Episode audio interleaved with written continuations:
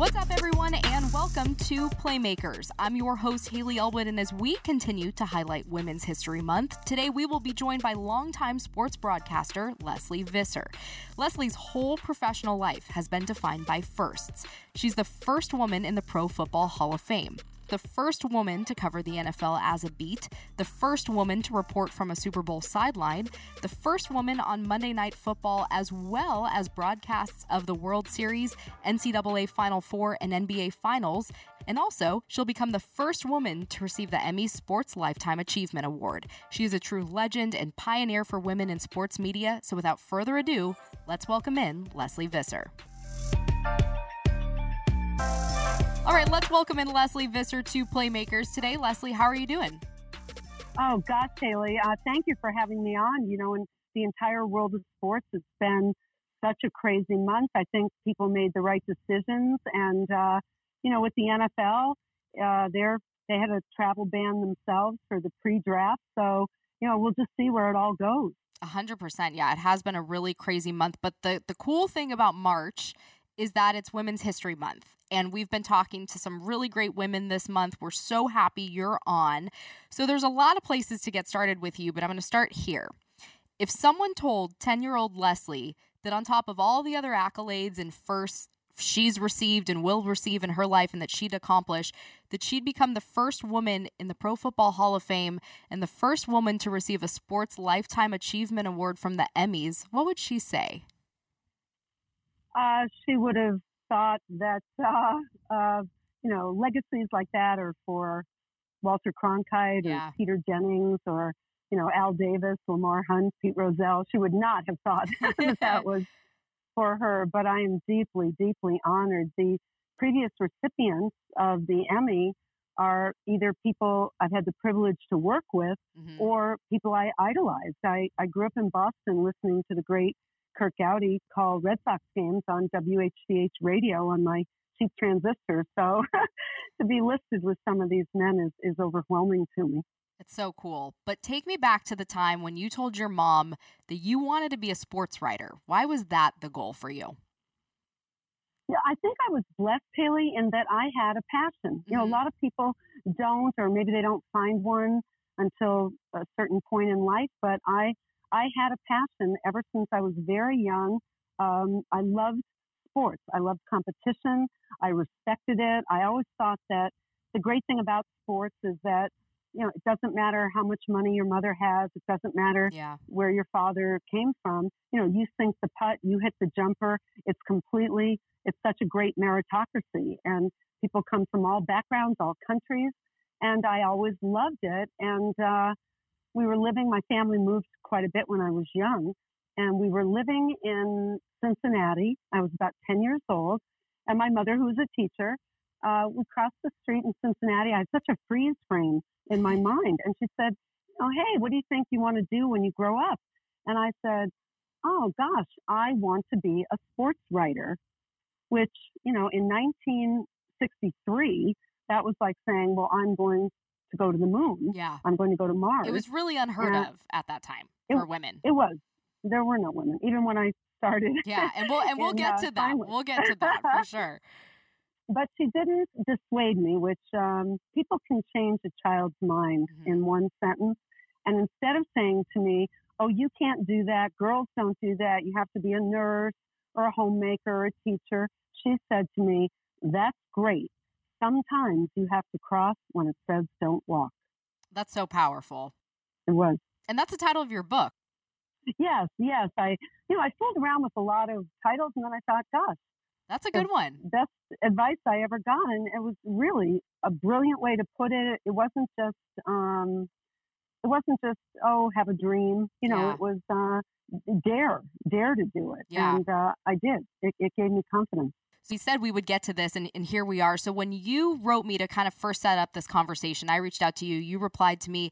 You had mentioned that when you started out as the first woman to cover an NFL beat, there was a sign that said no women or children in the press box.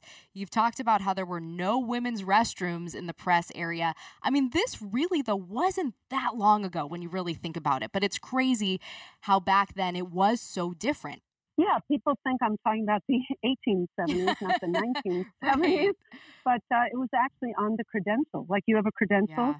to go um, cover the Chargers or whatever you're doing, and uh, right on the credential, as I was going to do the job, it said no women or children. So it was a true frontier uh, because there had never been women. There were no ladies' rooms in the press box, and now they have them at field level. I think that's one thing I Oh, got it's done so great. Well, well done. Yeah, We applaud room, you. Yeah, thank you, thank you. But I used to uh, the team. Uh, well, I covered the Patriots. They would Uh-huh. have. They were not the gold standard Patriots then, and they would have the ball first and ten on their own twenty. And I would think to myself, can I get down the press box elevator across the field to the one public ladies' room and get back before they punted? Which, of course, is usually three downs later Uh-huh. because they were not that great. But um, you know, I've always had an attitude of gratitude, and I think having to do it all myself made me a much Mhm. better reporter. There, you know, there was no Google, there were no stick your mic into the kind of when everybody uh, is asking an athlete something, I had to do it 100% myself. So I Mhm. think, I think it was good for me. Yeah, and that's something that you kind of hear with women in this industry that they talk about the the need to prepare, the constant preparation and having to prepare just that much more than their male counterparts. Did you have to do the same? Oh yeah, a lot of people, men and women, you know, they'll go in post game. Now everybody can go in the locker room. I'm so Mhm. thrilled for that. But they don't themselves have to think of the question Yeah. or the follow up. You know, they just put the mic in. But because I was, there were no provisions for equality. I was out in the parking lot for seven years covering the NFL Wow. by myself, which meant I couldn't rely on anybody else's thought. Nor I mean, there was no Google, none of that. So it in that way, I know it made me a really strong, dependable reporter. Uh, I felt because I was young, I had to prepare more. But you know, I'd grown up going to Fenway Park since I was eight years old. I could score, you go. so you know, and I knew I I, I knew the the sports. Uh, so and also the Boston Globe gave me the opportunity to cover all kinds of sports I didn't know. I mean, I I covered uh, you know ice skating, which Yeah. I later did um, for ABC all around the world. But uh, I was pretty good on the baseball, football, basketball. So uh, I, I didn't feel I didn't feel like I had to learn it. I just felt in my own mind I was young and had to be prepared. When did it hit you like, okay, I'm really kind of breaking barriers here? Oh, pretty early because every town, uh, every city that the Patriots would go to, uh, you know, I was always the only woman, so someone would send a camera crew to talk to the first woman. So, uh, yeah, uh, at that time, I, I didn't, I just wanted to do the job. I was so grateful for the opportunity that I just wanted to be, you know, I, I'd play pickup basketball with the other writers or even some of the Patriots or Mhm. I, I really wanted to blend in while knowing that I'd help get off the boat and clear the land. So you've spent the last 30 years at CBS. You've had 45 years total in this business. What is the key to having longevity like that? Oh, thanks for asking. That's a, a great question. I uh, I believe there are three elements, and maybe you could tell me what you're seeing uh, as much younger person in the landscape, because um, for me these were kind of non-negotiable. Uh, I believe that to succeed, not just to have a one or two year career, but decades, which probably most of the people you admire, male or female, Mhm. have been doing it for, for a long time. And um, I felt that you had to have passion. Like if you didn't have passion, if you don't have, love it, don't do it. It's it's just too hard, Yeah. you know. And it's uh, it's a lot of time that you're missing for certain things and you know your personal events and things like that. yeah, I, and I felt the reverse. Um, thank goodness. I felt like um, I wasn't missing anything. Is- I felt But that's where the passion comes from. Exactly. exactly, Yeah. exactly. So I believe you have to have passion. hmm Uh, I think you have to have knowledge. Um, I, I say this a lot to younger women. Knowledge is unassailable, and knowledge comes from doing the work, not Yeah. you know just reading Twitter, but going out, facing people, doing the work, and knowledge. Knowledge gives you confidence because if you have confidence in what you're saying, what you're writing, what you're doing, then uh, you're, you're so far ahead of the game. And the third one I would say is stamina, like you were just referring it. You know, it's hard out there, and um, I think you have to have stamina. Although the joys of it for me, the the joy of it so outweighed the hurdles that um, I just, I don't know. I, I really only have good memories. I know everybody wants to go into the dark days, but I, I felt privileged. Yeah. Well, and you've set the course for so many ahead of you. And I get kind of your point, though, when you talk about having good days and having that privilege, you were just doing it. Like you said, you were just there, you were doing your job. And it wasn't really like a conscious effort of, oh, wait, I am the only woman, like you said, until they would bring a guy over to you and be like, oh, we need to talk to her and have that conversation. Yeah, I had, I mean, uh, when you're covering, um, I'll tell you two thoughts I have on it. One, uh, John Madden told me years later that when I first started, I was caught in a two way go. That's such a Madden expression. And um, it's because when I was out in the parking lot, uh, I had to make decisions on mm. which players I was going to try to talk to. There was no way for me to get over to the other side of the locker room and pick up some more sound bites or quotes or whatever. So uh, I didn't want to complain to the Boston Globe, who'd made me the first woman.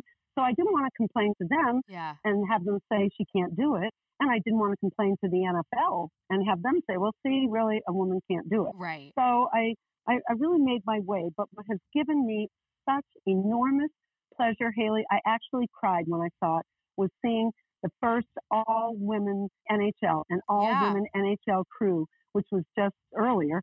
And uh, it, it, I know most of the women and I know the producer, and to see it had, uh, you know, start to finish, it had a, a woman host, a woman play-by-play, woman analyst, mm-hmm. woman producer, female director, and all the people in the truck were female.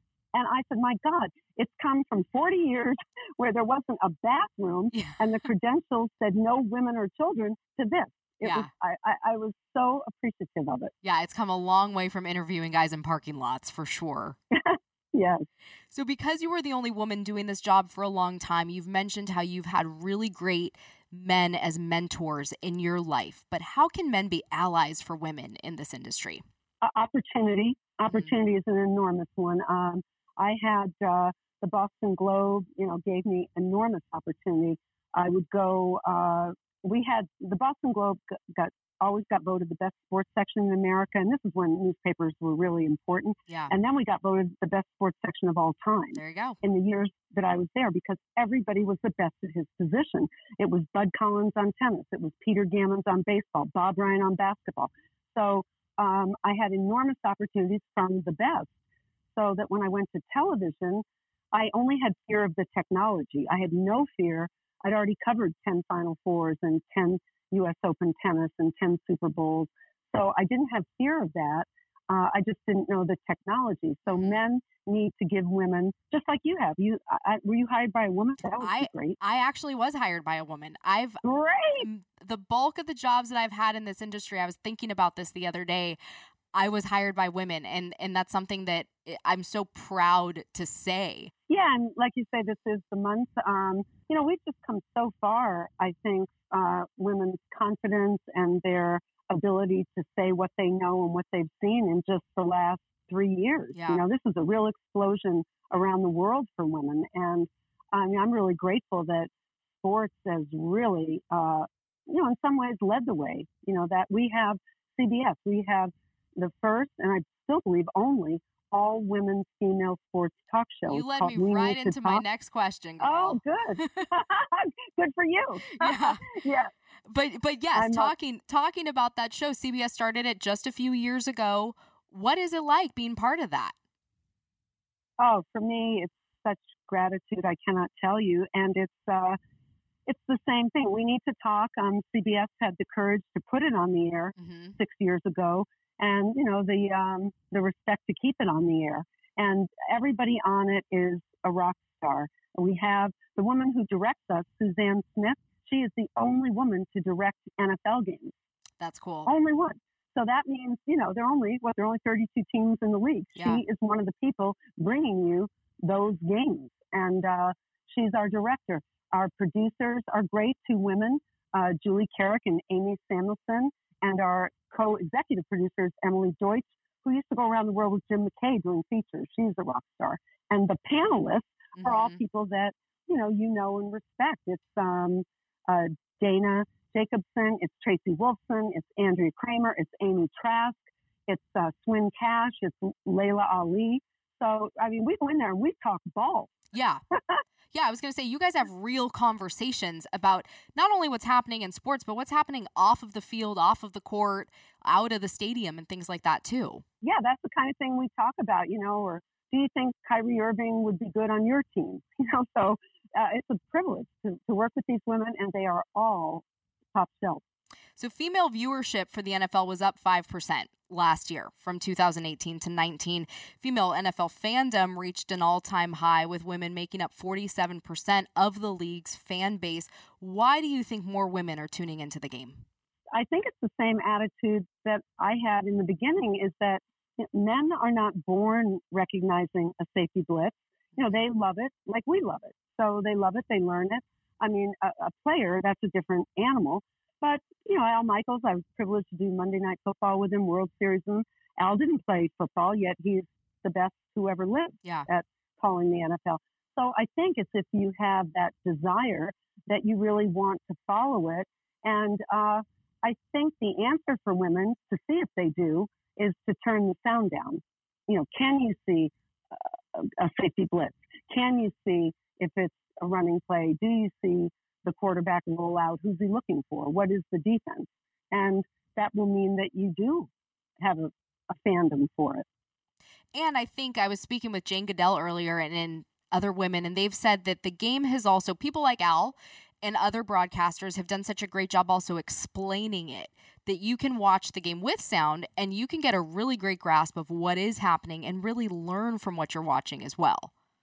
Yeah, absolutely. I think John Madden was a leader yeah. in that and uh, taught an awful lot of people. I had the privilege, I rode John's bus with him all across America That's for cool. five years. You could probably oh, write a book great. on that one. Oh yeah, yeah, absolutely. I've included him in, in my own book. Yeah. It's a whole chapter in my own book. You know, he and he really he would put up tape for me of the old Redskins counter trey play that they were very famous for, and he would run it and run it and run it. And if I didn't see what that guard was doing when he pulled, John would run it again. Yeah. so yeah, when it was announced that you would be receiving the Lifetime Achievement Emmy, the reaction from other women in the sports broadcasting sphere, like Laura Okmin and Tracy Wolfson, was overwhelming, not just praise for your talent, but for you as a mentor. So we've talked about men being allies, but why was it always important for you to form bonds with other women in this industry? Thank you. That is just about the most meaningful thing that you've said to me. And I, I did. I mean, I heard from, I mean, just actually hundreds of women, hundreds, yeah, yeah, and yeah. Uh, really hundreds. And, I mean, and Billie Jean King, who was my idol, you know, Mm-hmm. tweeted out a glorious something about me. But uh, I do believe from the beginning, um, I always said I don't want to be the first. I want to be the first of many, Yeah. and that's an attitude. And I always thought, I always thought, you know, there isn't one slice of the pie. It's a big pie. And Haley, you can have a piece, and I can have a piece, and Tracy can have a piece, and Michelle Tafoya can have a piece. So it's better. It's better when we're bigger. And then lastly, Lesley, what do you think is next for women in sports media? Oh, the great news is, Haley, and you need to think this too. Uh, it's whatever you want to do. I mean, it the entire landscape is open to you. You can write, you can broadcast, you can uh, be an assistant coach, you can uh, own an, an NBA franchise, a, a Mhm. big three. You can be, taught us, you can be the CEO Yep. of an NFL team. You can be an official. Sarah Thomas, uh, Jane Goodell has been around for quite a long time now. Amy Pegula really is an, an honorable owner of the Buffalo Bills. So I think it's fantastic that you can do actually anything that you want. It's so fantastic that so many teams Yeah. now are giving all of you the opportunity. And then the fact that you're doing the same thing I, I always thought myself. You're rooting for each other. And Mhm. that is that is great because honestly, um, I, I do believe that having um, you know, at the Emmy, um, I'm going to I have invited all the women who've been on this 45 year journey with me who are closest to me That's and cool. um, yeah, and most of them are coming. And so it's uh, producers and um, editors and uh, other people on the air that have been really on this started, you know, either four years after I did or um, four years ago. But I, I believe that um, we all support the same uh, elements.